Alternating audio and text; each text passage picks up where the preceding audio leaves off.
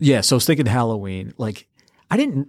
So, so uh, there's a debate that I've seen where people say trick or treating is not really a thing anymore. That they're more a fan of the trunk or treat events. Uh, so I made sure the lights are off in my house. I didn't give out any candy because, you know, kids don't need any more candy. um, but yeah, you had quite a few in your neighborhood, Yeah, right? I took the opposite approach. I literally set a fire pit out in my uh, in my driveway with like you know an umbrella. and We had the lawn chairs. We really got into it. Come on up, kids. Yeah, absolutely. It was very inviting. Um, you know, I come. Who are the- you supposed to be? That's my I was. It's always like these anime characters, and I'm like, I'm so I don't even know what that is. so old. I'm like, is that some kind? Is that that you kids are so cute? You know, and I used to be hip back in the day. Where's the Where's the werewolf and the vampires? uh, so yeah, the other controversy around trick or treating is: do you take your kids and take them outside of your neighborhood to go trick or treat in the more uh, affluent areas of trick or treating? The full the full candy bar crowd. yeah. Yeah. Yeah, let, let's let's go over to Kevin's neighborhood. He gives out the good candy, you know, like the the full soda cans and, and the full candy bars. I mean, I think if you like live in the country or something like that, where it's like, all right, if you trick or treat and you hit, you know, you want to get like two hours of trick or treating. If you live in the country, that's like two houses if you're walking it. yeah, You know, turn, you know, and there might be some folks in our in our demographic here that are like, yeah, let's get the kids on a ruck march for some food, Oh, good lord. some for some candy. But I think it's okay if you do that. But if you're just like, my neighborhood sucks, I'm gonna go to another neighborhood Yeah, that's going to give me some full candy bar. That's that's integrity violation. it's an I'm calling. yeah ethics, business ethics. You know, Uh. like it's a thing. I don't know, man. Let the kids enjoy. Yeah, I think you just you just go till you run out of candy. You know, at the the trick or treat, and then you just turn the light off. Like you Did you, said. did you buy the good candy, or did you buy the, ins- buy the instead candy, of like Snickers? It's We're know, not giving like the wax candy that grandma Yeah. used to give out or Yeah. candy corn. No. Okay, the good stuff, right? Yeah. Okay, Yeah, you, you don't want to get your house TP'd later. You know I mean? is that still a thing? oh, that's still a thing. You give out the wrong candy, that that's still a thing. you know, I don't know. I'm new to the South though, so like maybe Upper Midwest we get a little salty. It's cold outside, and you're gonna give me candy corn? Nah, man. you might get a flaming bag of. so- All right. All right, everybody.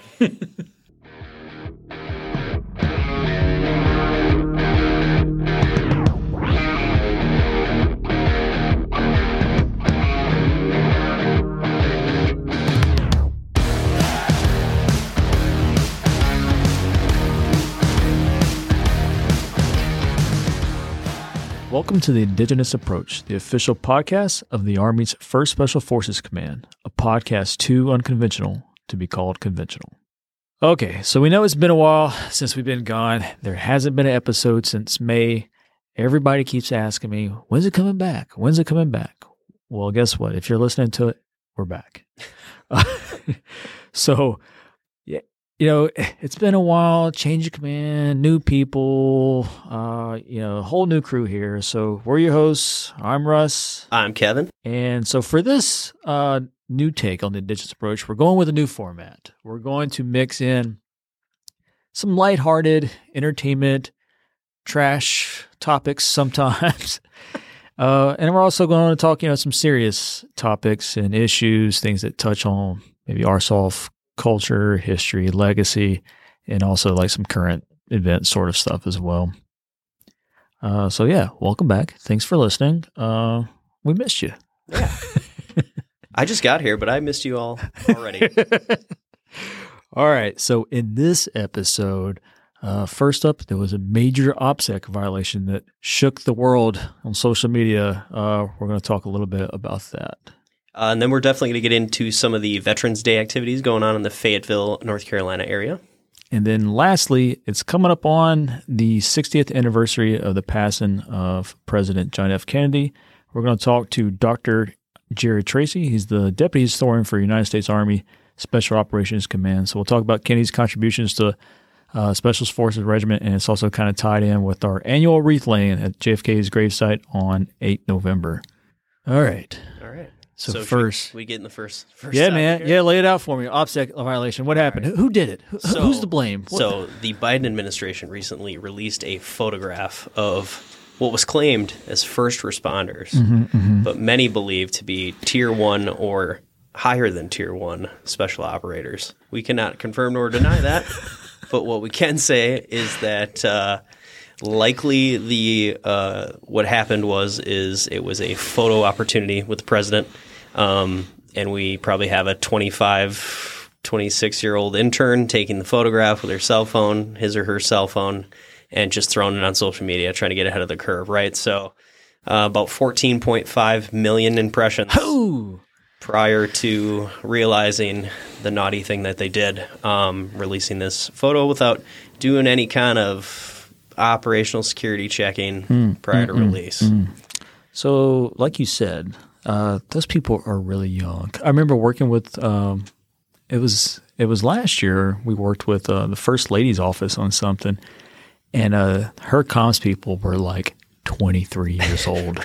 Right. Uh, so yeah, by the time you add that in, somebody outside the military, they don't they don't understand or whatever. Right. Uh, but they did say "oops" and took it down. Uh, Yeah, after some feedback from the SOF community and other, uh, you know, defense officials, essentially. Yeah. Hey, hey, they're first responders. Yeah, that's absolutely Uh, right. You know, so it's it's all okay. That's but- the holding statement. We're sticking to it.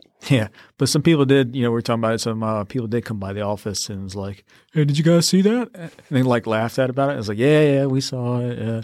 It ain't our fault. We didn't do it." right. Yeah, I mean, we, you run into that's the importance of having these types of reviews, right? So that uh, we're making sure that our uh, our brothers and sisters downrange are, are safe and their identities remain intact. You know, so it's just stuff to think about. Um, you know, nobody got hurt in this situation, but it, it definitely can have a, a negative impact. look, look at Kevin bringing home with the the PSA sort of public service announcement. Hey guys, ID, identity management.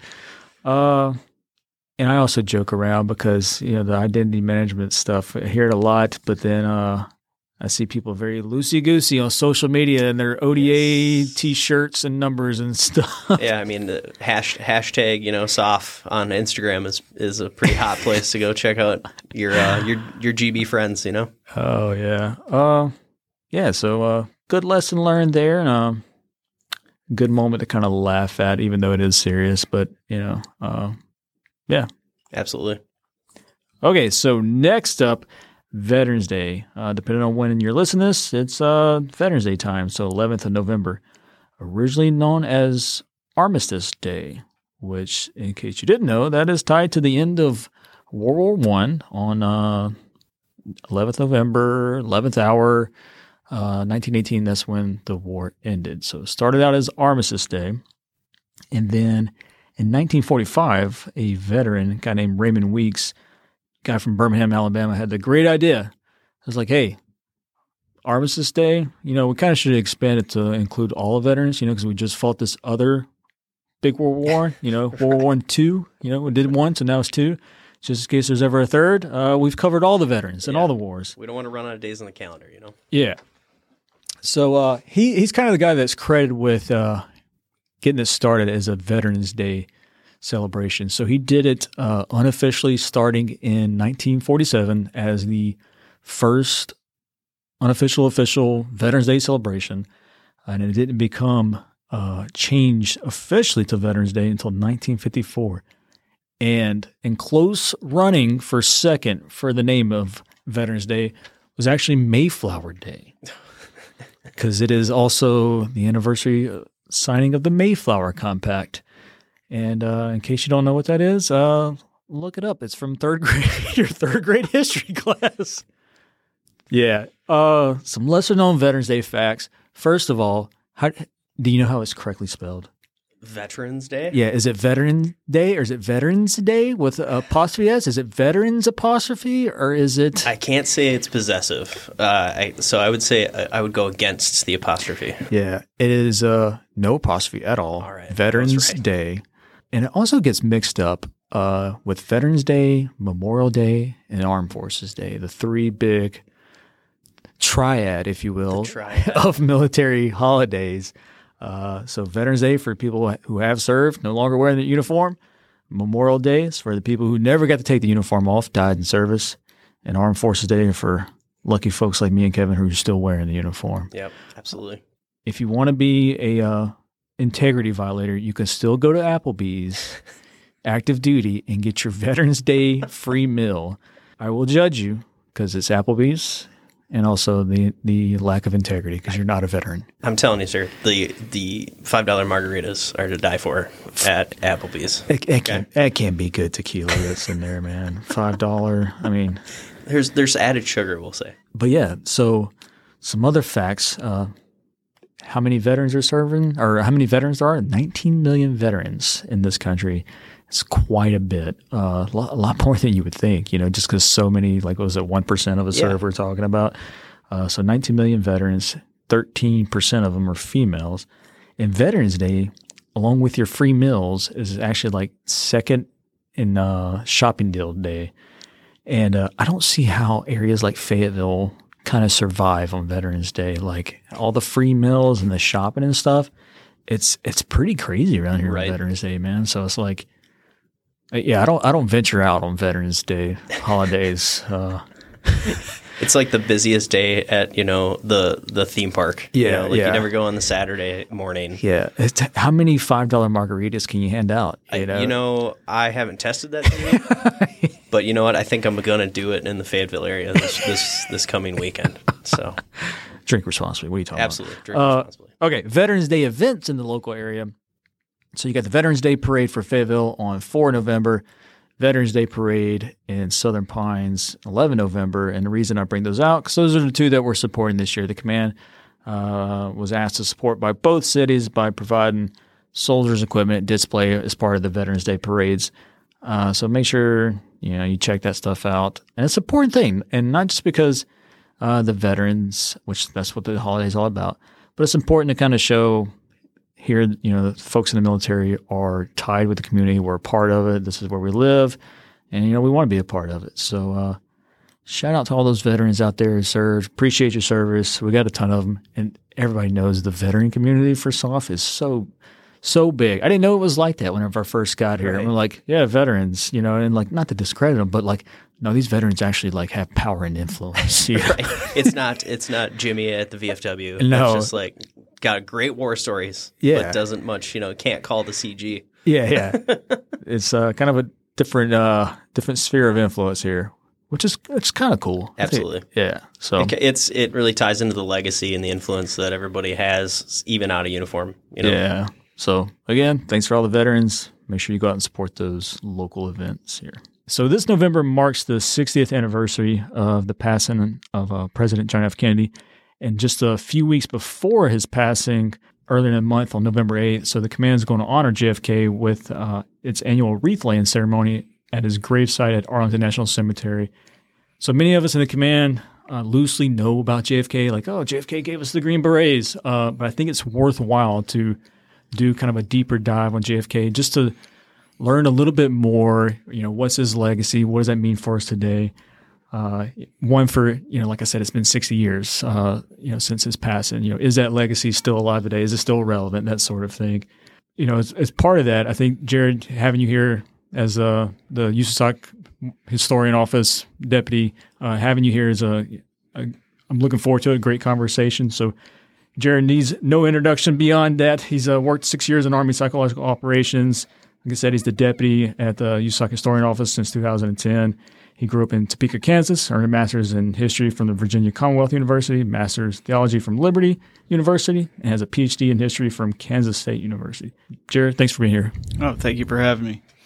So I'll do a, a little bit of a correction on my bio. Oh. All right. Yeah, so um, I was not psychological operations. I was actually a medical uh, guy. And later, during my civilian career, I was um, inducted as a uh, honorary member of the psychological Oh, operations okay. regiment. so yeah. uh, We'll have yeah. to correct the USASOC record on that. I think that's where I pulled that biographical information. Yeah, great. And uh, I'm not from Topeka, although I lived not far from there. Uh, when I was in the military, I was stationed at Fort Leavenworth, Kansas, which is not far from Topeka. I'm actually originally from Quincy, Massachusetts, moved down and kind of raised in Richmond, Virginia area. Okay. And once I left there for the military, in uh, 2003.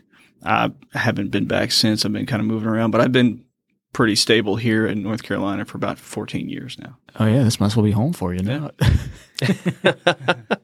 You're a K State guy, so you know, a big, uh, big like Kaepernick fan, or like who's your guy? Not, I mean, you know, I'm I'm not a sports guy. Oh, not a Yeah, sports- I- you know, A I historian Saw, that's not a sports guy. I saw, That's, yeah, I know. Go figure that. Um, but uh, no, I every time I see uh, K State on the on the sports channel or something, I'm like, oh, okay, cool. They're they're doing something. I just never paid attention to it. I was uh, t- I was too busy in school and too busy in the military to really get into that. outstanding. All right, so before we kind of jump straight to talking JFK, I know you brought up to us, you know, before we were recording that it's kind of important to look back before JFK. So we kind of want to understand where was uh, the United States post World War II, Eisenhower administration transition to JFK, kind of what was the country's strategic priorities? I know we know Cold War, great power competition, so just kind of want to get your thoughts there on where did America kind of have itself or define itself during that period of time? Sure. Um, so there's a lot there. Volumes and volumes have been uh, written on on this era. But just to kind of give a broad brushed overview, after World War II, uh, the Allied powers uh, they occupy Berlin. It's divided into uh, zones of occupation. The post-war era quickly settles into sort of a bipolar arrangement um, with the into communist and non-communist spheres. This quickly tensions quickly escalate into um, sort of a, a, a global, as you say, a great power competition where each one of the major powers uh, are vying for influence uh, in the other areas. So, uh, in the case of Soviet Russia, that's Eastern Europe primarily. Um, for us, it's obviously Western Europe, but quickly this starts to affect other areas of the world. Tensions are, are getting really high. We have the, uh, after World War II, we have the Berlin airlift. We have the communist takeover in China in 1949, same year that the Soviets uh, detonate their first uh, atomic bomb. And then we have what's called the containment theory or the containment strategy. Uh, containment is sort of what guides broadly uh, the U.S. Cold War foreign policy for really decades. Um, and the idea is simply to keep communism out of where it's not already. The first test of this is going to be in Korea, uh, where North Korea uh, crosses the line and uh, in 1950, and we get involved in that. That's just as Truman uh, Truman uh, his 1952 is his last year, and uh, President Eisenhower is elected. When Eisenhower comes in in 19 uh, inaugurated in 1953, obviously he's got the respect as a great military leader, uh, great uh, thinker, and he's going to. If there's anybody who's in the right position or in the right place to kind of keep America going and, and take a stand, it's going to be Eisenhower. Where his sort of view is, is he's not satisfied with containment. Yeah. Um, we can we can do better, and he has this idea of kind of rollback. Is we're going to not only just contain what's what's in our sphere and what's not already communist, we're going to roll back. We're going to push back on it. Unfortunately, he didn't really have the means to do that. The main weapon, literally, at his disposal was going to be nuclear arms.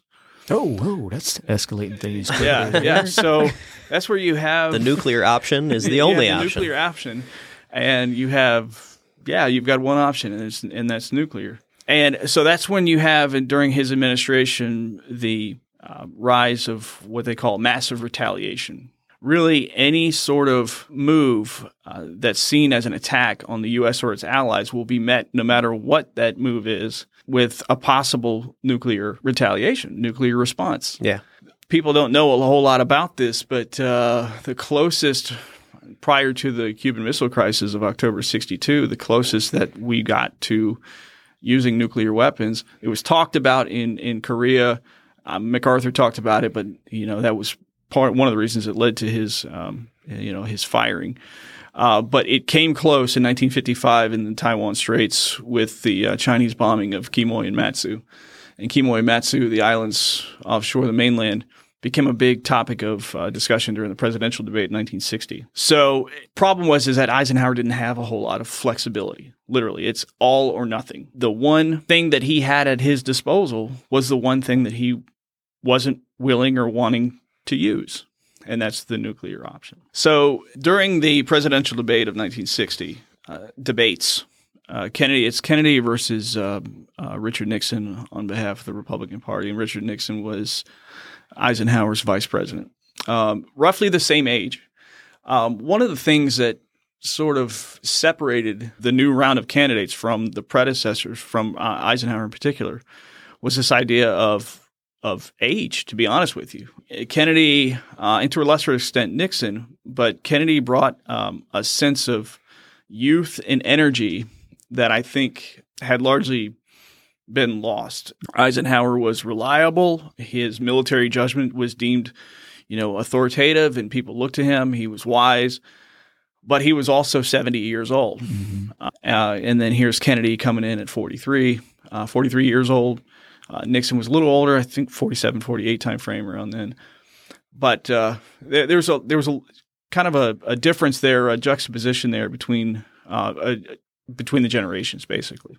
And as I mentioned earlier, with regard to uh, Quemoy and Matsu, that was a big topic of discussion. Honestly, during those debates, it became apparent that uh, Kennedy and Nixon agreed a lot more than they disagreed. Yeah. And during that time frame, the differences between these people were just kind of minor shades. They weren't so much vast differences. So, you know, Kennedy was just as much a dedicated Cold Warrior as Eisenhower was. Right. Kennedy believed in co- in uh, containment just as much as Eisenhower did.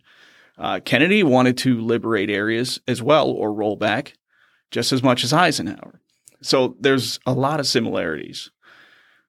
But one of the criticisms of, I guess, the previous administration was that we just weren't doing enough. Yeah.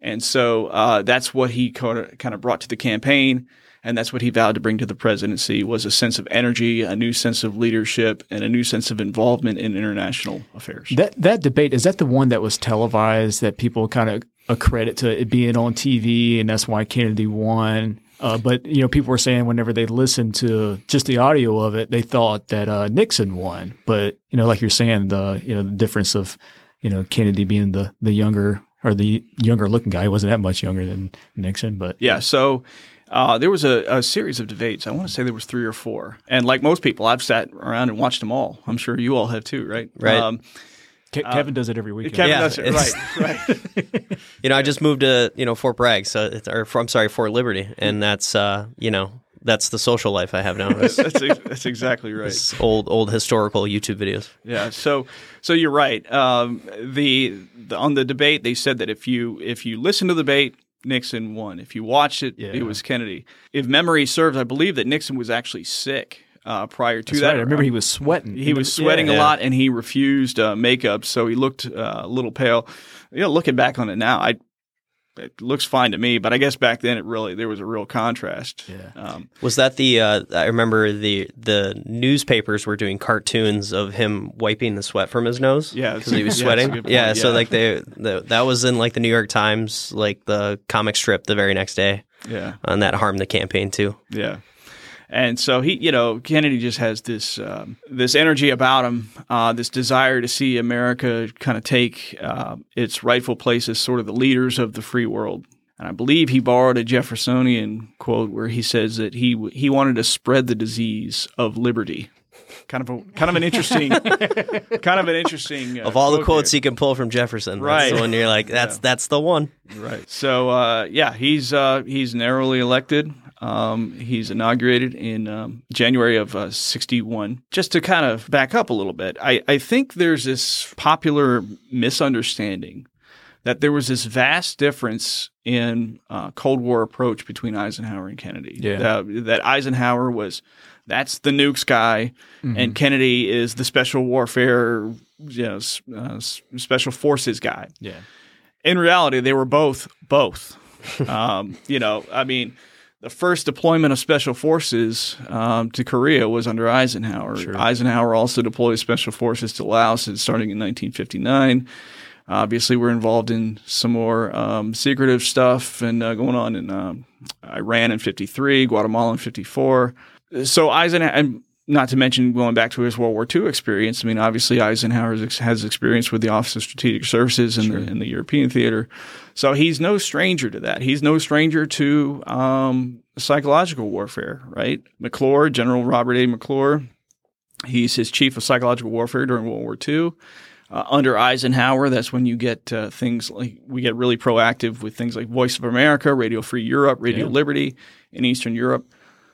So, I mean, Eisenhower's not a stranger to these sort of things, um, but it wasn't at the forefront, I don't think, of his yeah. of his strategy. He viewed, I guess, the use of the military as primarily reactionary and interventionist. Sure. Um, when something happens, we have to respond in some way. I think Kennedy came in with an idea is like, no, we're going to be a little bit more uh, proactive. And Kennedy was not an anti-nuke guy either. Yeah. Um, it was during his administration that he he really starts kicking the arms race back up, um, increasing nuclear submarines, missiles, uh, intercontinental ballistic missiles, all those sorts of things, and plus a conventional army buildup as well. Right. So they're both both. Yeah. I think it was just uh, it was, a lot of it was a view of how active are we going to be in the world? Sure. What are the tools we're going to use? And what are the you know kind of the the ideals and the idealism that we're going to use um, that that's going to be kind of driving it. Okay.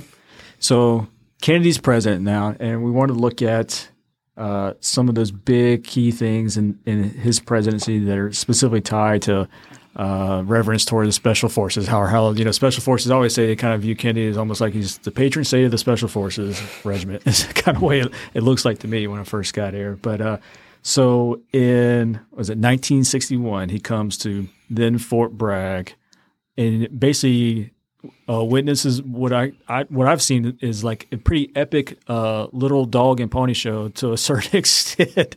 Uh, so um, he gets he, he lands a Pope and it's a giant uh, sort of demonstration, large pass review sort of thing. So can you tell us a little bit about uh, him, him, coming to Fort Bragg and visit, kind of what that looked like? Yeah, sure. So you know, again, this is where.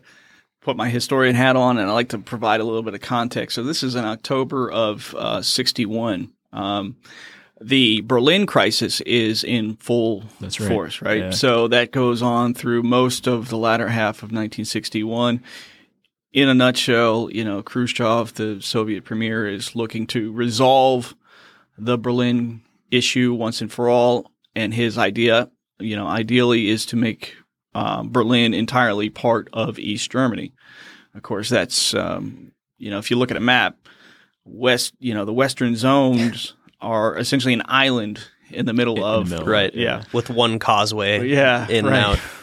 So um, you know and, and kennedy's not going to budge on it. So so you got those tensions there.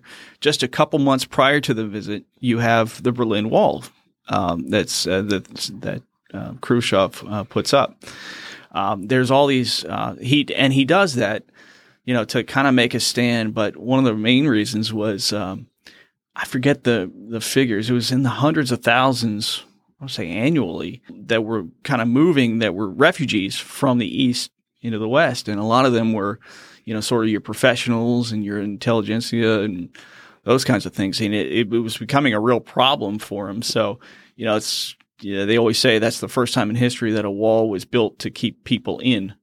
Um, and so there's all these things going on. That's sort of the, the general atmosphere it, yeah. that's going on. So he comes to, to as you say, you know, then Fort Bragg lands at Pope. Uh, two divisions, I believe it's 82nd and 101st mm-hmm. there, and they do, you know, all the, the honors. And he's quickly uh, taken over to the McKellar's Pond area sure. to get the special warfare demonstration. And I don't know where all of the I guess lore came from. I think there's this idea that he came with the green beret in his hand and, and kind of handed it over to the, you know, special forces uh, soldiers there and said, "Hey, now it's yours. Uh, you know, come. Um, you're now you can now wear it." Not really. Um, yeah, see, that's the thing you always hear that it gets exaggerated. Yeah, yeah, so. yeah. yeah. So the army had actually authorized the wear of the beret the month before, yeah. and um, I mean he was certainly a supporter of it. He was not against it by any means. Um, but uh, and later, as you know, a few months later, he writes his famous letter where he talks about the green beret yeah. as a as a mark of you know distinction and a sign of freedom. And Um, but at the at uh, at Fort Bragg, uh, he gets the full load of special warfare demonstration. What are the functions of a of an A detachment? Um, some some uh, demonstrations on on the lake that are out there. Um, you actually have a psychological warfare demonstration. I believe that's you know one of the soldiers drew a picture of I saw that. of a leaflet Yeah. and they actually and they actually dropped the leaflet on him by the end of the day. So that was uh, that was kind of fun. And it was a it was a jetpack too. When I saw Yeah, it, there was a jetpack. It- it was a rocket belt or something. Right. But yeah, yeah, yeah. I, I- you know, those didn't stay in the army inventory for Yeah, that yeah, long. I yeah. The yeah, we don't have we don't have jetpacks still. don't. but No, no, I probably wish have- we That's classified. Probably have old telephone wires still. Yeah, I-. I might have I might have stayed in a little longer if they had jetpacks. That would have been a little more fun. But uh, uh, yeah, so he gets the special warfare, and then you get the famous photo of him um, uh, shaking hands, meeting with uh, General Yarborough, Yeah. and uh, who was the special warfare center in school. Um, you could kind of think of SWIC at the time as what we would think of as USASOC at the time. It was the higher. It was not just a training institution. I mean, it was uh, actually a, a commanding. It was a command. Um, so it commanded special forces and psychological warfare uh, elements. Quick note, real quick on on the idea of special warfare. Um, a few years ago, we were as the U.S. Army Special Forces Command was being transitioned to become the first Special Forces Command. They were discussing what to name the command, and one of the front runners was kind of, you know, U.S. Army Special Warfare Command, uh, U.S. Army Special Warfare or First Special Warfare Division, Mhm. these kinds of things. And one of our, um, you know, taskings was, hey, what's the origins of the term special warfare? So I'm like, oh, this is easy. This is right up our lane. No, it wasn't. Uh, we had we had terrific difficulty trying to pin down where this term came from. Uh, and this is just me talking now. I, I could be totally off base because I have no proof of this. Uh, it wasn't in doctrine um, when it came. So in '52, the psychological, um, 1952, the Psychological Warfare Center was established. Under that falls the psychological warfare units and the special forces units. 1956, it's re- renamed as the U.S. Army Special Warfare Center and School. Okay, so that's five years roughly before Kennedy is here, right? Yeah. and you're doing special warfare demonstrations. So, what does that term mean? Nobody can answer it, and it's not in. It, it wasn't in doctrine. unconventional. Yeah, yeah, it wasn't in doctrine. And I was like, so why did they name it that? And this is just me. This is just my theory. I think that there came the idea that psychological warfare no longer kind of captured everything that was going on at the center. I think they took special from special forces and warfare from psychological warfare, mashed it together, and, and called it special Uh, warfare. sometimes the simplest answer. sometimes it's, it- to me, it made the most sense in the absence of anything else. A big, And so- a big G staff putting it all together, putting their heads together in there. Yeah, right. I'm sure some captain or major was uh, in, in charge of that. But um, so in Kennedy's administration, um, he really presses the army as, "Hey, what is this special warfare thing? What is it? Tell me what it is." So he has the army actually conduct a study that is uh, released in in '62, and the way that the army defines it at that point was that uh, the three pillars of special warfare are psychological warfare, unconventional warfare, and counterinsurgency. Those are sort of the, the three pillars of it. And that corresponded to the three major departments that were under the Special Warfare Center at the time. So it all kind of, it was retroactively kind of defined Yeah. uh, during his administration. So he gets the full demonstration while he's here of uh, special warfare. Um, then he goes, uh, he's taken over Sicily drop zone, uh, sees an, sees an airdrop, and then he's, uh, then he's on his way. So yeah, so whenever he leaves, he, he then he pushes out the memo that you were talking about earlier, right? That, that makes the the comment. What, what is it that uh, the Green Yeah. Beret is a symbol of excellence, a badge of courage, a mark of distinction in the fight for freedom. In the fight for freedom, yeah. So that comes in uh, um, 1962, about Okay. April 62. Um, you know, so from there, the other big thing that pops up, you know, all the time when you look at JFK and uh, history with special forces is then his speech that he gives uh, at the commencement uh, of West Point in class of 1962. So, uh, can you tell us a little bit about that? Kind of like I was reading about it. The speech is, is very inter- interesting. He didn't write it himself. Uh, somebody else wrote it, as all good speechwriters. right. Yeah, Theodore Sorensen. You know, he Yeah. gets he gets the credit, and uh, yeah, somebody else writes it. Um, it's a privileges of office, I guess. yeah. Um, yeah. So April '62, he he writes the letter about the Green Beret, um, and then he gives the um, he's asked to do the commencement uh, speech at uh, West Point of June of '62. Um, you should note that for about a year, the U.S. has gotten really heavy, a, a lot heavier into Vietnam. Yeah, involved in Vietnam. Yeah. Um, that's becoming during the early part of his presidency. Um, the focus in Southeast Asia was not Vietnam at all; it was Laos. Uh, when he gets in, um, sure, I'm not sure how many of the listeners have heard of the Bay of Pigs. I may have heard about it, but that was actually a uh, an operation that had been approved by Eisenhower. Again, going back to Eisenhower, he was not averse to, you know, taking some sort of um, you know covert actions or unconventional actions. Um, but that the plan was to use um, train and equip and transport Cuban exiles to um, land in Cuba and hopefully foment a reaction against uh, popular uh, reaction against uh, the Castro uh, government. Failed miserably. This is in April of '61, and uh, so at that point, you know, he's like, okay, never again. Um, and he actually takes a more overt stance with the use of um, unconventional warfare. So it's at that point, it's in reaction to the Bay of Pigs that he um, he makes our operations in Laos uh, a more overt Sure. presence with the establishment of establishment of a MAAG there, and he's doing the same thing in Vietnam. And he sees special warfare in general, but special forces in particular, as sort of this antidote to dealing with wars of national liberation. That's the term that you know mostly the Chi- uh, communist Chinese were using. Yeah. Um, so his speech at West Point is to kind of deliver these ideas um, to the graduating class to tell them you need to think differently about your Sure. profession. Yeah. Um, the challenges are in some way they're they're historic and you know they've always been like this, and in some ways, you know they're they're entirely new. Um, you need to think creatively um, about these um, these different problems that you may be faced with, and that was the more and he highlighted special forces in particular in the speech. He may be asked to um, to serve in, in special forces, so to think along uh, those lines as well. Yeah. So so we got a clip of the speech. So we want do. to pl- yeah. So we want to play it just so we can kind of react to it live. On the other hand, your responsibilities may involve the command of more traditional forces, but in less traditional roles. Men risking their lives, not as combatants, but as instructors or advisors or as symbols of our nation's commitments.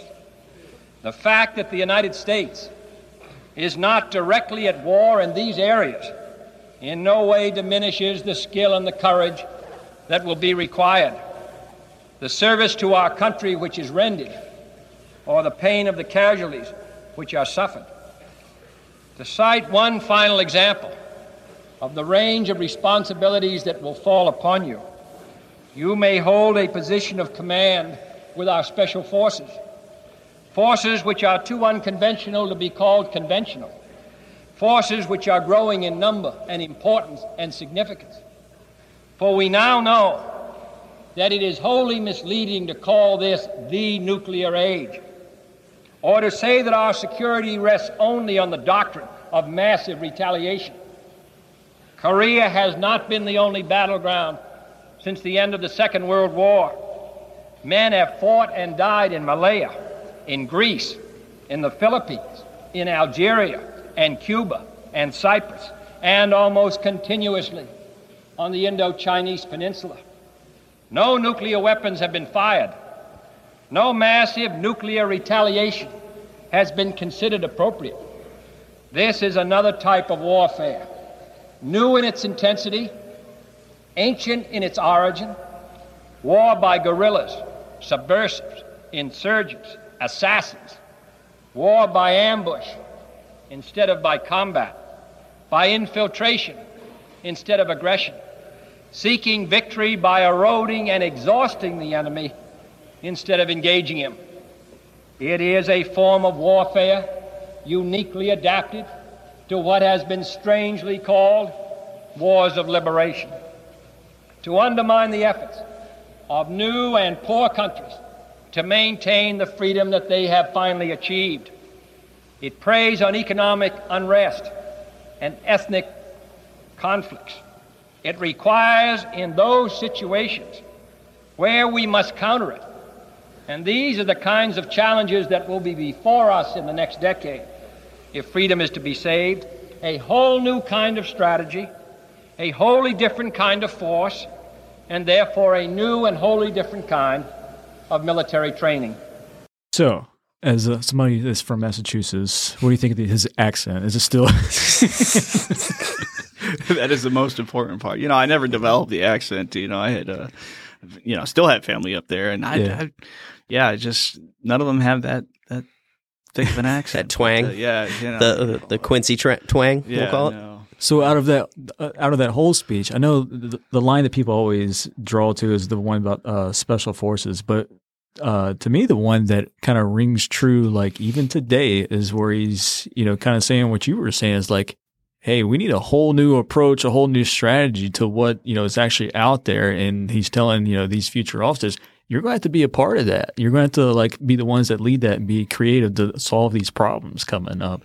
So, uh, yeah, couldn't even imagine sitting there listening to that uh, in real time. But uh, Yeah, and I think I think you're right, and that you know he's pushing sort of this responsibility for you know um, creativity and being proactive down to you know lower levels. This is not going to be something that's going to be uh, always directed from the top. It's not always going to be a reaction to something else. It's, you're going to be in many places that are not where there's not actually an armed conflict going on, and you're going to have to think you know, about how best to uh, uh, deal with that particular or shape that particular uh, situation that's going on there. Um, you know, one of the ideas that I guess the enduring things, and not to to get a- ahead of ourselves, but this idea of being having friends and allies and partners in areas where we can't be all the time.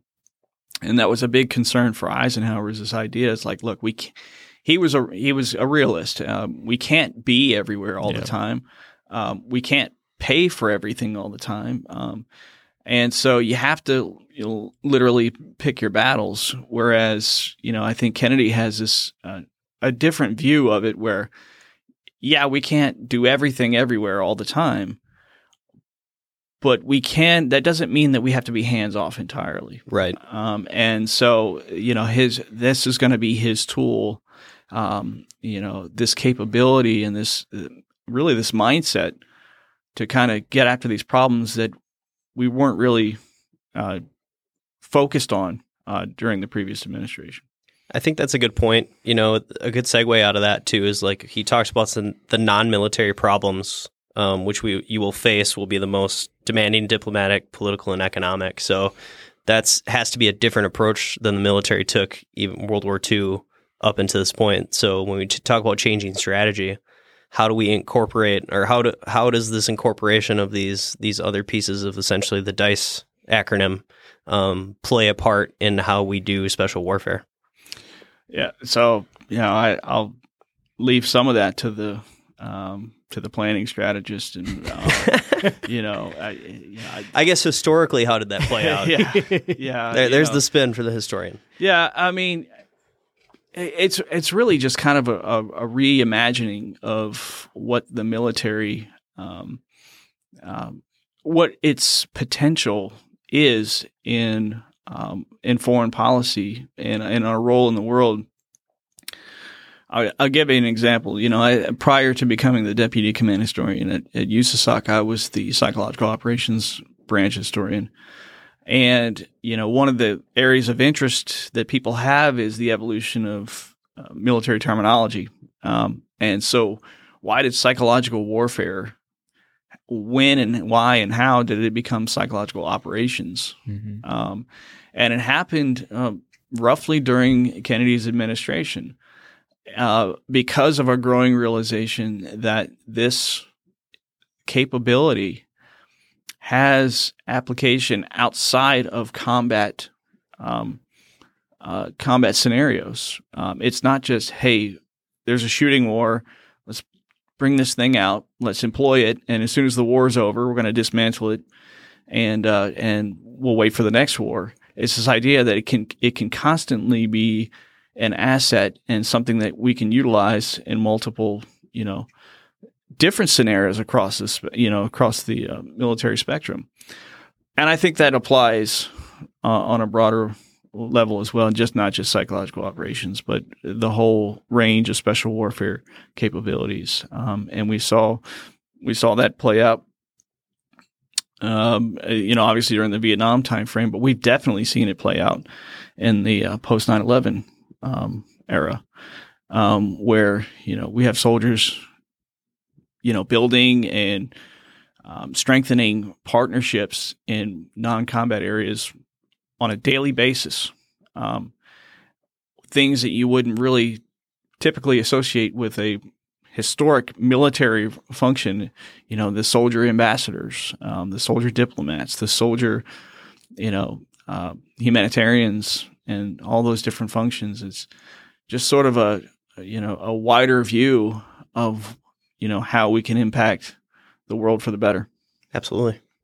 Yeah, and in each of these engagements, like whether it's the speech or you know, the visit to Fort Bragg, you know, we, you know, we've said it, Kennedy is definitely shaped by what's going on in those weeks and months leading to him getting there. Mm-hmm. Uh, and I think the parallels from uh, what he's saying, I think there's a lot today. And I know it's not something, you know, for, you know, historian or whatever, more for the strategist or whatever. But uh, it, the things that Kennedy are saying about needing a whole new set of strategy, a whole new way of solving things, I feel like it's kind of like where the military is at now. And it, and it happens a lot. You know, military reinvents itself every however often, you know, coming out of, uh, you know, Afghanistan, global war and terrorism, and where we're now kind of where the focus is with uh, the near peer threats and strategic competition. Uh, it's very similar. And it's like, wow, here it is uh, 60 years later. And uh, we're not right back where we are in the same kind of way, but it, it's very similar. Yeah. And I think, I think what's, you know, the longest, the most timeless aspects of his speech was not, you know, whether he's talking about communist insurgencies or, you know, special forces specifically, all those, you know, those are relevant.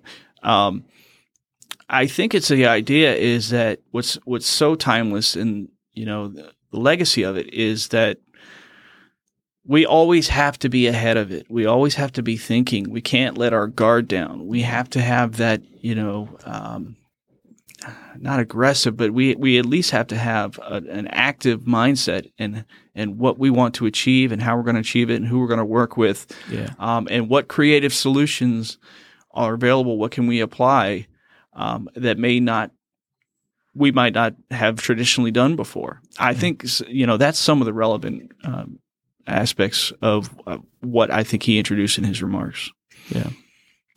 Okay, so the, the last thing we kind of want to move to is uh, JFK's funeral. You know, he's assassinated in 1963. Uh, so at his funeral, it's very well known that uh, uh Green Berets were there as part of the honor guard. Uh, and that uh, they were requested specifically by First Lady Jackie Kennedy. So, if you can, just kind of walk us through the funeral and kind of like what kind of uh, the special forces tie to it there. Yeah. So. Um, this is one of the things in, in you know preparation for uh, coming on the the podcast was I, I really didn't know a lot about how that really played. I knew they were involved. I know that's become a long tradition ever since, but I wasn't sure exactly how that whole process played out. It was really kind of um, interesting uh, when you see how quickly it all came together. And um, so, president is assassinated on a, on a Friday. By you know by overnight, he's back in D.C. Um, special the Special Warfare Center is getting a phone call from the White House and you know from uh, and you're right about uh, uh, Jacqueline Kennedy and his brother, uh, the Attorney General Robert F. Kennedy, wanted special forces representation there. So they get a call at 11 in the morning. They're in D.C. by four o'clock in the afternoon, um, and they. I'm meet- assuming 95 traffic wasn't that bad. yeah, yeah, it's not the same. as- yeah, that would- that would never happen. I was like, man, that's uh, that math doesn't even compute now. So, uh, but yeah, they were apparently in uh, in in DC by about four o'clock. Uh, it was a contingent. Uh, I've seen a couple different numbers, but it was a contingent of about 45, 46 uh, Special Sure, Forces yeah. soldiers led by the um, the deputy commanding officer of SWIC. Um, also, the SWIC sergeant major was there.